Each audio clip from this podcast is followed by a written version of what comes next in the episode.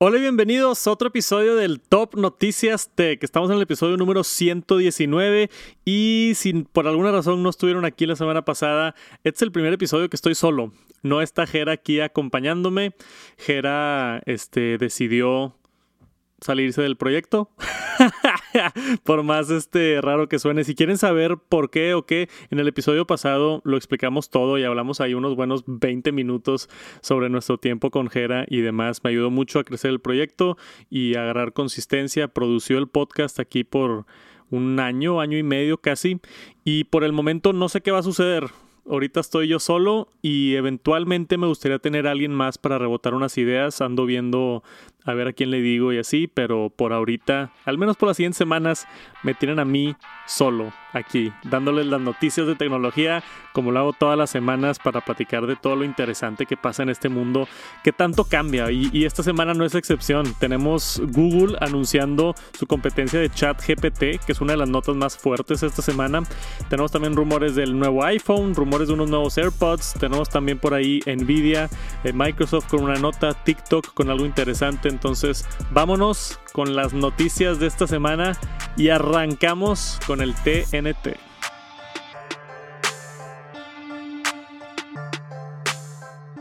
Y yo creo que lo más importante esta semana fue el anuncio de Google. Google no se quería quedar atrás con la inteligencia artificial, entonces acaban de anunciar Bard AI, su inteligencia artificial, su chatbot de, inteligencia artificial en competencia directa con ChatGPT. Aquí tenemos el artículo por acá de Engadget y una breve explicación de cómo funciona y anunciando que ya está disponible al menos para Estados Unidos y para ciertas partes de Europa también. Todavía no llega a México y Latinoamérica, lo están probando y eventualmente lo van a sacar para el resto del mundo. Pero está bien interesante esto, porque yo no sé si Google hubiera sacado esto sin ChatGPT que eso es lo importante, porque ChatGPT estuvo muy en las noticias con todo lo que hemos hablado las últimas semanas de inteligencia artificial y cómo ha estado llegando a nuestras casas cada vez más y lo hemos implementado cada vez más. Y mucha gente estaba empezando a reemplazar búsqueda con ChatGPT. Y ahí es donde se pone interesante, porque yo noté que yo hacía eso también, ¿no? O sea, en vez de googlear, no sé, dame quieres hacer una receta de pollo y, te metes a Google y buscas su receta de pollo y te salen como pues 10, 15 opciones, ¿no? Y tienes que buscar la receta y, le picas y entras a ver si está buena o no y esa no te gustó, te sales, te vas a otra página web. E, esa investigación en búsqueda de Google te lleva al menos unos 10, 15, 20 o media hora si te gusta encontrar así como que la receta perfecta. Y ChatGPT, ahora que tenemos también la versión 4, te da solamente una opción te da lo que es y ya, le pides una receta de pollo al mole o, pollo en salsa, lo que tú quieras, y te lo da exactamente con los pasos, los ingredientes y todo, entonces es información de inmediato. Por eso mucha gente había estado reemplazando la búsqueda de Google con ChatGPT. Ahora, ChatGPT todavía no es tan inteligente como para resolverte absolutamente todas tus dudas, pero al menos cosas básicas, si le preguntas, no sé, la edad de alguien o le preguntas cuántos miembros hay en cierto grupo de algo, son respuestas muy fáciles que te las da de inmediato en vez de estar haciendo una búsqueda de Google. Y mientras va creciendo inteligencia artificial, vamos a depender menos de buscar en el Internet y esto es básicamente la computadora buscando en Internet por ti y dándote la respuesta concreta en vez de estar buscando. Entonces, por todo esto, Google estaba asustado, ¿no? Y, se notaba, porque se empezó a ver como que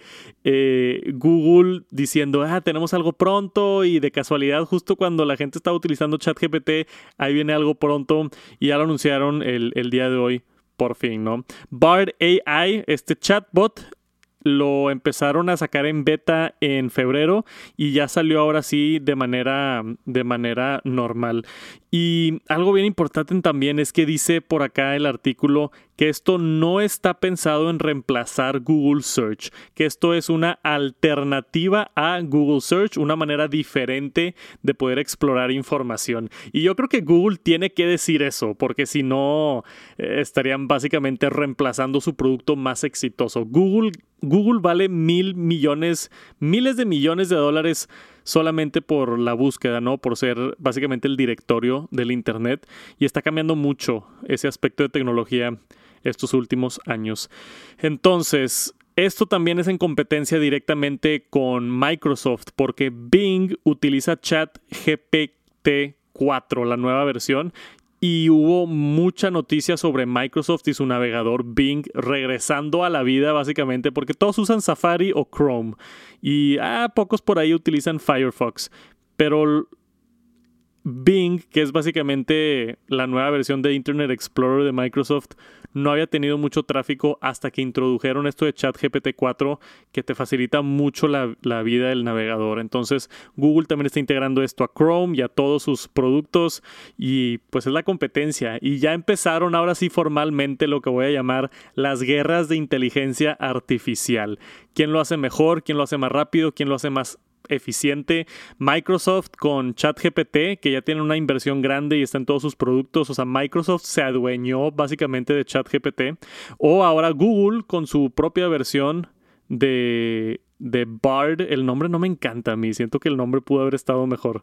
Aunque ChatGPT tampoco es un excelente nombre. Pero vemos aquí varios de los ejemplos, ¿no? Entonces es un lenguaje de modelo donde tú le puedes pedir, oye, dame opciones para, este, no sé, regar o cómo plantar.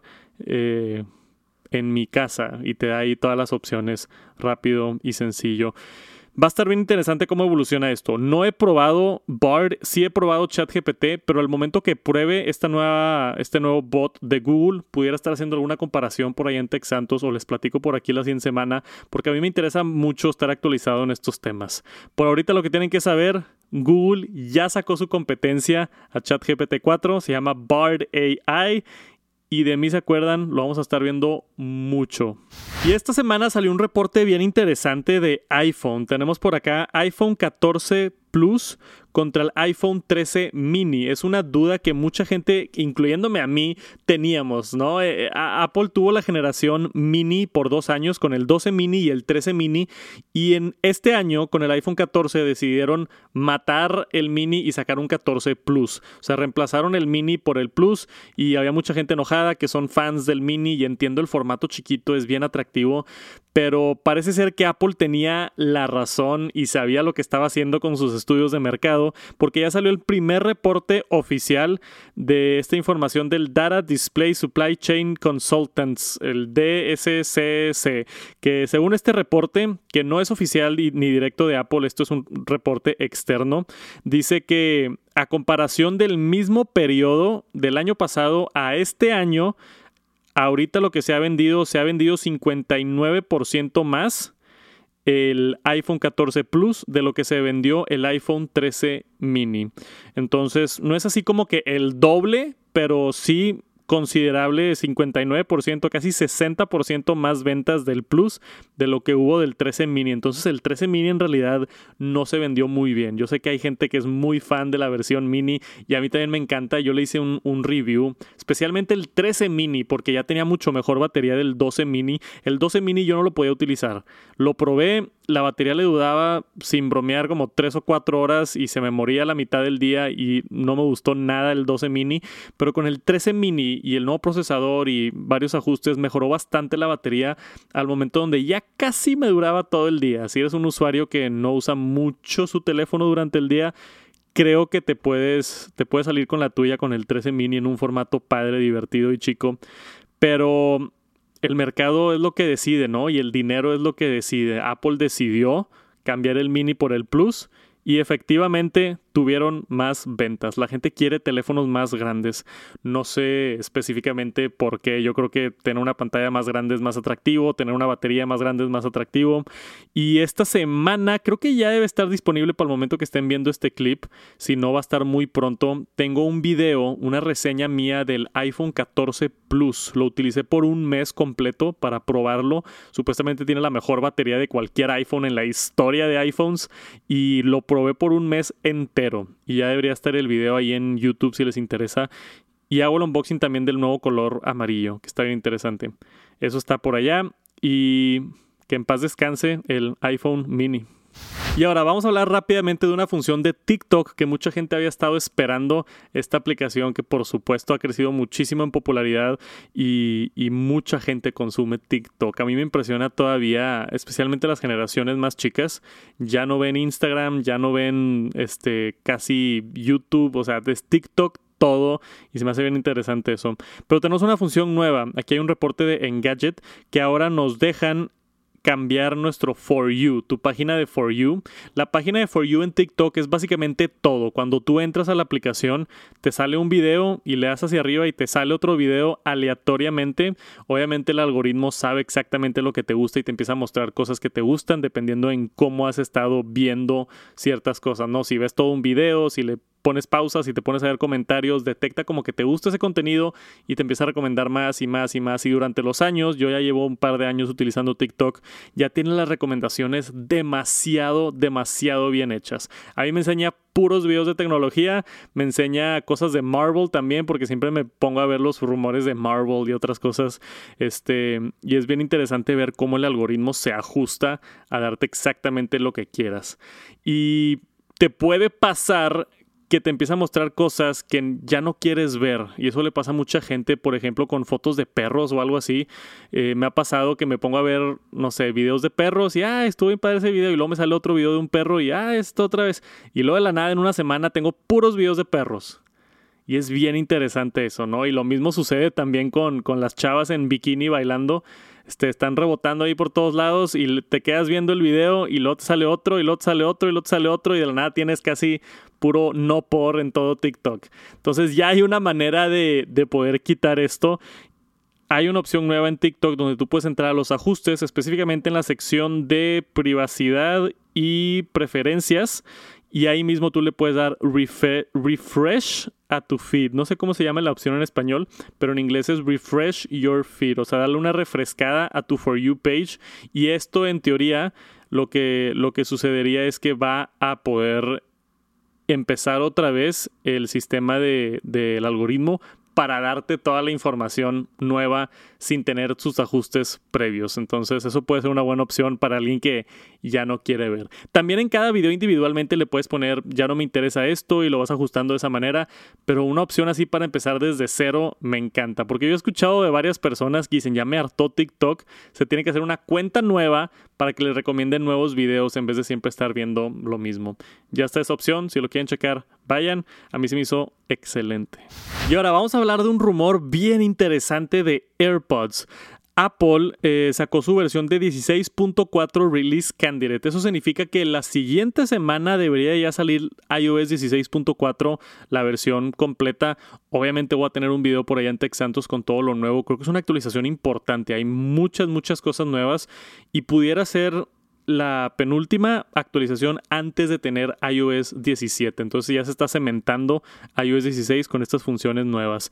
Y en el código de este beta que salió el día de hoy que estamos grabando esto, se encontró referencias a los AirPods a unos AirPods que no existen todavía, que eso es lo interesante. Entonces dentro del código tienen diferentes modelos de, los AirPods o AirPods Pro, AirPods Pro 2, AirPods originales, AirPods segunda generación y todos tienen un, un número de modelo. Entonces se encontró en el código un número de modelo que no existe todavía para los AirPods y un número de modelo que no existe todavía para los para la funda. Entonces, esto obviamente en Twitter alguien lo compartió y empezaron la especulación y todos de que ya vienen nuevos AirPods, a pesar de que no tenemos ni un solo otro rumor de AirPods, parece ser que eventualmente debe de haber AirPods este año, porque si está en la actualización de 16.4 significa que no falta mucho para ver estos supuestos nuevos AirPods. Y hay varias teorías, ahí les va lo que yo pienso y que también estoy de acuerdo con un comentario que vi aquí en el artículo. Puede que esto sea nada más una actualización de hardware de cambiar de Lightning a USB tipo C.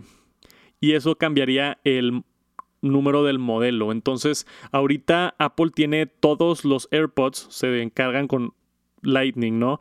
Y así como el iPhone va a cambiar a USB tipo C en septiembre, había muchos rumores de que Apple también tiene que cambiar el puerto en sus dispositivos de AirPods. Entonces, según mi teoría, que creo que está bien, esto debería ser una refrescada de página web o, simplemente Apple diciendo, hey, ya está disponible los AirPods con USB tipo C y creo que van a ser los mismos, pero ahora con el puerto de USB tipo C. Esa es una teoría. La otra teoría es que sí sean unos AirPods nuevos por completo, que saquen los AirPods 4 o los AirPods Pro 3, que lo dudo porque acaban de salir los AirPods Pro 2. Eh, yo creo que es más los AirPods 4 o los AirPods Max, alguna nueva versión, igual con USB tipo C. Hemos tenido rumores de colores nuevos también de los AirPods Max. Pero esto está emocionante porque es la primera vez que tenemos un rumor concreto de que vienen nuevos AirPods este año. Yo no he hablado de rumores porque simplemente no ha habido rumores de los AirPods nuevos y parece ser que algo viene pronto. Y si ya se filtró o se encontró esto en el beta, seguramente vamos a tener más información pronto. Yo los mantengo actualizados, ya sea aquí o allá en Tech Santos, con un video después sobre algunos futuros AirPods que vienen pronto. Tenemos que hablar de Twitch, la plataforma de streaming en línea, más que nada enfocada en videojuegos, pero ha estado en mucha controversia los últimos meses y han sucedido, no lo toca, no, creo que no hemos tocado el tema aquí en el Top Noticias Tech, pero ha habido muchas controversias, por ejemplo, antes pagaban 70 y 30%, lo cambiaron a 50-50 para sus creadores con, con más alcance y hubo mucha controversia alrededor de eso.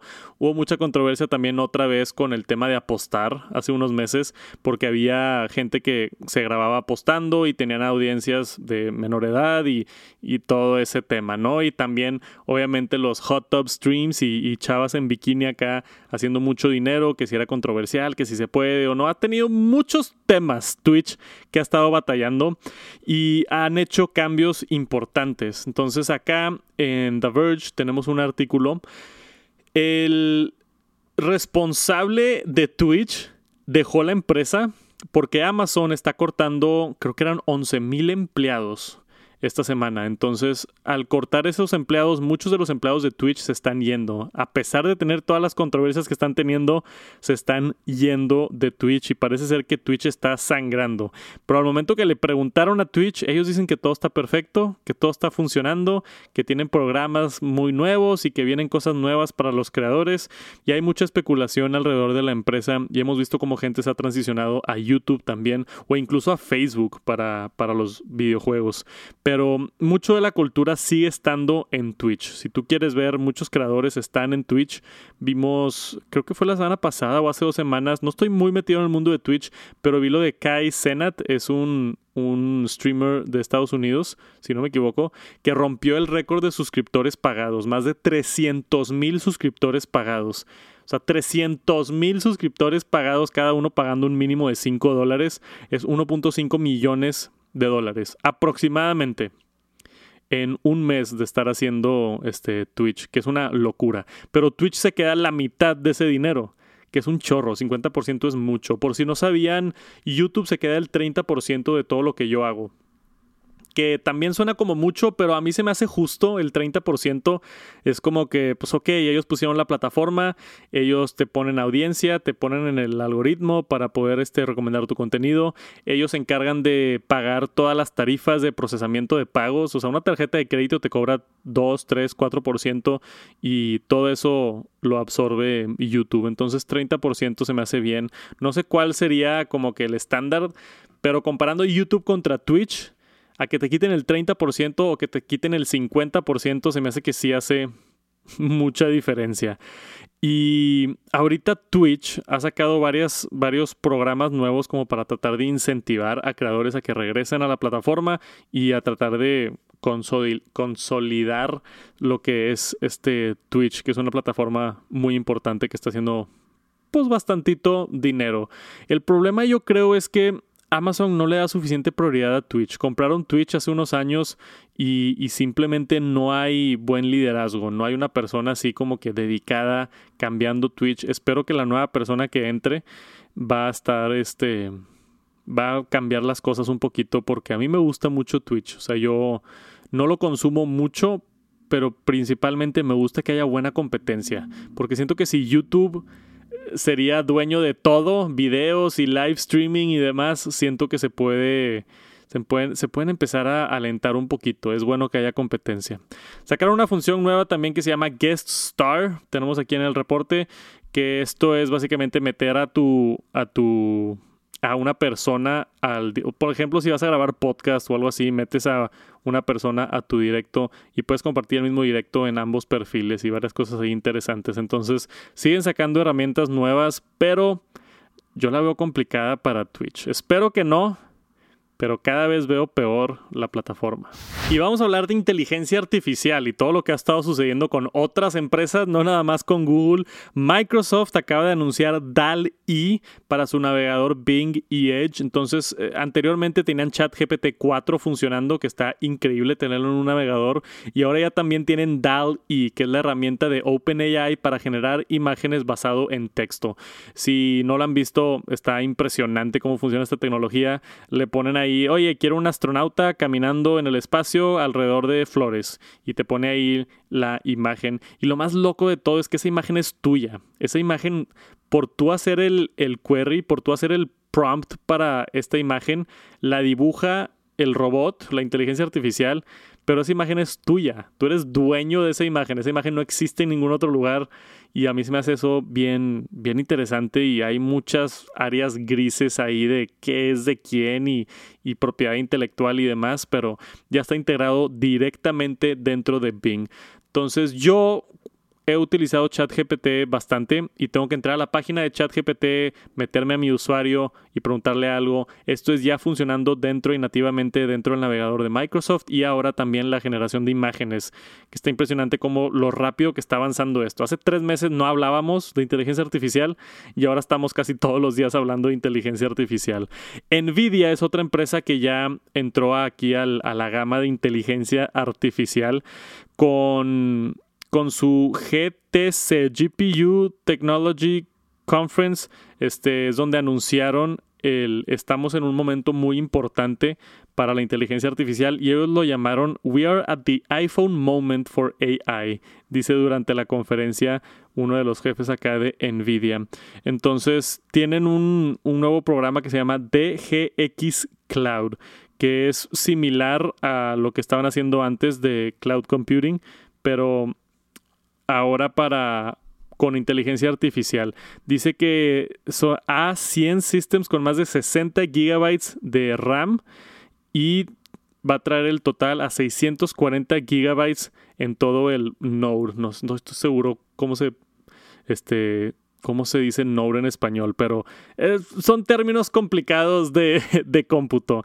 Entonces dice por acá que esto de, AI de Nvidia pudiera ser lo que empuje la empresa hacia adelante y sus servicios en la nube hacia adelante.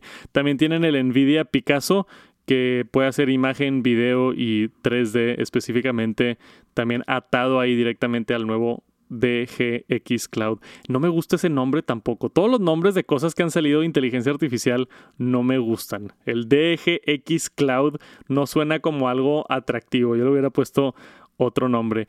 Pero Nvidia, por supuesto, sus tarjetas de gráficos y su GeForce Now que, tenían lo de, lo de poder hacer gaming en la nube son tecnologías que todavía no dan el brinco completamente y esto pudiera ser lo que lo empuje hacia adelante. Y también estoy emocionado por ver qué sucede con Nvidia en cuanto a esto de la inteligencia artificial.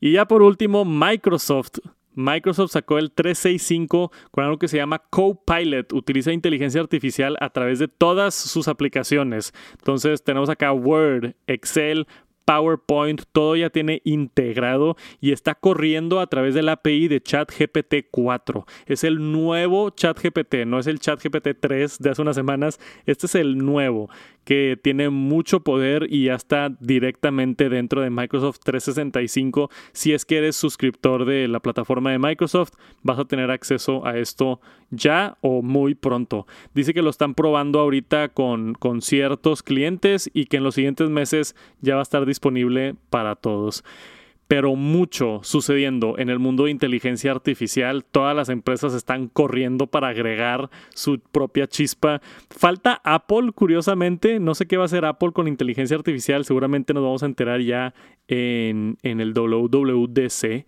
que yo creo que van a anunciar pronto también. es mucho de inteligencia artificial, tenemos que estar al pendiente, seguramente la siguiente semana vamos a tener información nueva. Y aquí hay un producto que no sabías que querías hasta que lo viste.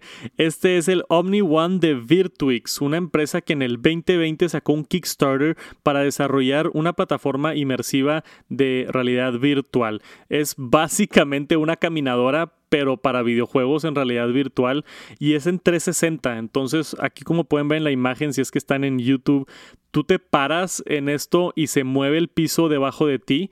Tú puedes caminar, puedes correr, te puedes agachar puedes saltar y registra todo eso dentro del videojuego.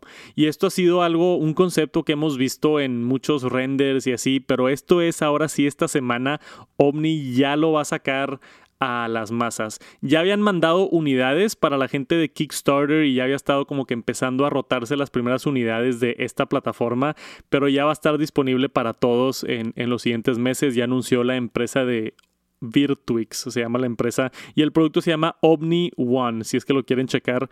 Esto a mí, ufa, cuesta 2.500 dólares, entonces definitivamente no está barato, son como 50 mil pesos mexicanos si es que quieres caminar en realidad virtual, pero me hace bien, bien, bien interesante poder hacer esto, porque me he metido mucho en el mundo de realidad virtual últimamente con el MetaQuest y me encanta la experiencia, te sientes completamente adentro de una plataforma digital, pero pues estás parado o estás sentado, entonces agregar todavía la habilidad de poder caminar, correr y brincar y que se mueva tu monito en el videojuego mientras tú das un paso, que dé un paso en el mundo virtual, se me hace bien interesante eso. Tienes un arnés, te lo amarras así alrededor del cuerpo para no moverte y, vas caminando. Tampoco sé qué tan cómodo sea y qué tanto te canses, especialmente en el juego. No me imagino jugando Call of Duty acá, agachándote y gritando y brincando. Te has de cansar bastante rápido. Lo único que estoy nervioso con este producto es que viene con el Pico, ¿cómo se llama? Pico One. No sé, viene con uno, con un casco de realidad virtual de, de, la empresa Pico, Pico Neo 3 VR. Y por de momento no funciona con otros. Entonces esto no funciona con el MetaQuest. Dicen que eventualmente quieren agregar soporte para más cascos de realidad aumentada. Pero por ahorita es solamente ese. Y que hay como 20 juegos que tienen ya toda la funcionalidad de poder caminar adentro. Entonces no es como que descargas cualquier juego y ya funciona nativamente, tiene que estar programado específicamente para que funcione con el control este, con la caminadora para poder caminar en el plano virtual. Entonces pues hay muchas limitaciones, obviamente pues no, no es algo que funciona así intuitivo y nativo, pero creo que si es algo que agarra vuelo la realidad virtual, este puede ser un producto muy interesante que pueden adoptar más desarrolladores para poder tener la experiencia completa. Hemos visto guantes que vibran cuando agarras cosas, hemos visto, no sé, hay cosas que te pones en el pecho que también vibran cuando te disparan o algo así, y poder ya tener una caminadora para correr y brincar y saltar y todo y sentirte dentro del juego. Ya estamos cerca de llegar a Ready Player One en unos años. Va a estar bien interesante. Si les interesa, chequen el Omni One de Virtuix. Ya va a estar disponible muy pronto. Y siguen saliendo rumores del iPhone 15. Saqué un video esta semana por allá en Texantos igual y lo vieron sobre los, nuevos rumores, especialmente hablando de los botones tápticos en la parte de al lado. Tenemos otra filtración adicional por acá de unos CADs que se filtraron de una empresa eh, china que nos dice ya aquí cómo se va a ver eh, los botones finales por al lado del iPhone. Un botón largo para el volumen, y un botón para el modo silencio. Va a cambiar de ser un switch a ser un botón por primera vez desde que empezó el iPhone en el 2007, o sea, hace más de 15 años. Se me hace bien interesante eso. Y son botones tápticos, entonces ya no va a haber botones físicos en el iPhone, todo va a ser táptico y creo que eso es un cambio monumental. Eso va a afectar fundas, eso va a afectar software. Yo estoy emocionado si es que Apple nos permite programar diferentes botones al botón de, de silencio. Porque yo la verdad no uso mucho el botón de silencio. Yo tengo mi teléfono en silencio todo el día. Y si me pueden, no sé, poner ahí un botón para abrir una aplicación o empezar un cronómetro, algo así como el, el botón del Apple Watch Ultra, se me haría interesante poder tener esa opción. Y creo que a través de software se debería de poder y pudiera estar interesante ver cómo Apple este, hace eso, ¿no? Porque un cambio tan brusco de, de, botones definitivamente está interesante. Y otra vez se volvieron a filtrar los vidrios, que ya los habíamos visto, pero otra vez reconfirma de otra fuente distinta que todos los modelos van a tener isla dinámica, menos marcos y, demás. A mí lo de los marcos me sorprendió, hablé por allá en el video de Tech Santos, no pensé que se iba a notar tanto, pero tener 30% menos marcos sí se nota y creo que va a estar muy atractivo el iPhone por enfrente. Pero es nada más en los modelos Pro cuando bajan los marcos, no específicamente en todos los modelos. Esto de los botones creo que sí es en todos los modelos, en el Pro y digo, en los normales y en los Pro, hay uno de los reportes que dice que esto nada más viene a los Pro, entonces pudiera ser que lo de los botones tácticos nada más sean los Pro, pero yo creo que va a ser en todo. Ya veremos, está saliendo mucha información del, del iPhone 15, si no han visto mi video de Tech Santos, vayan a verlo por allá.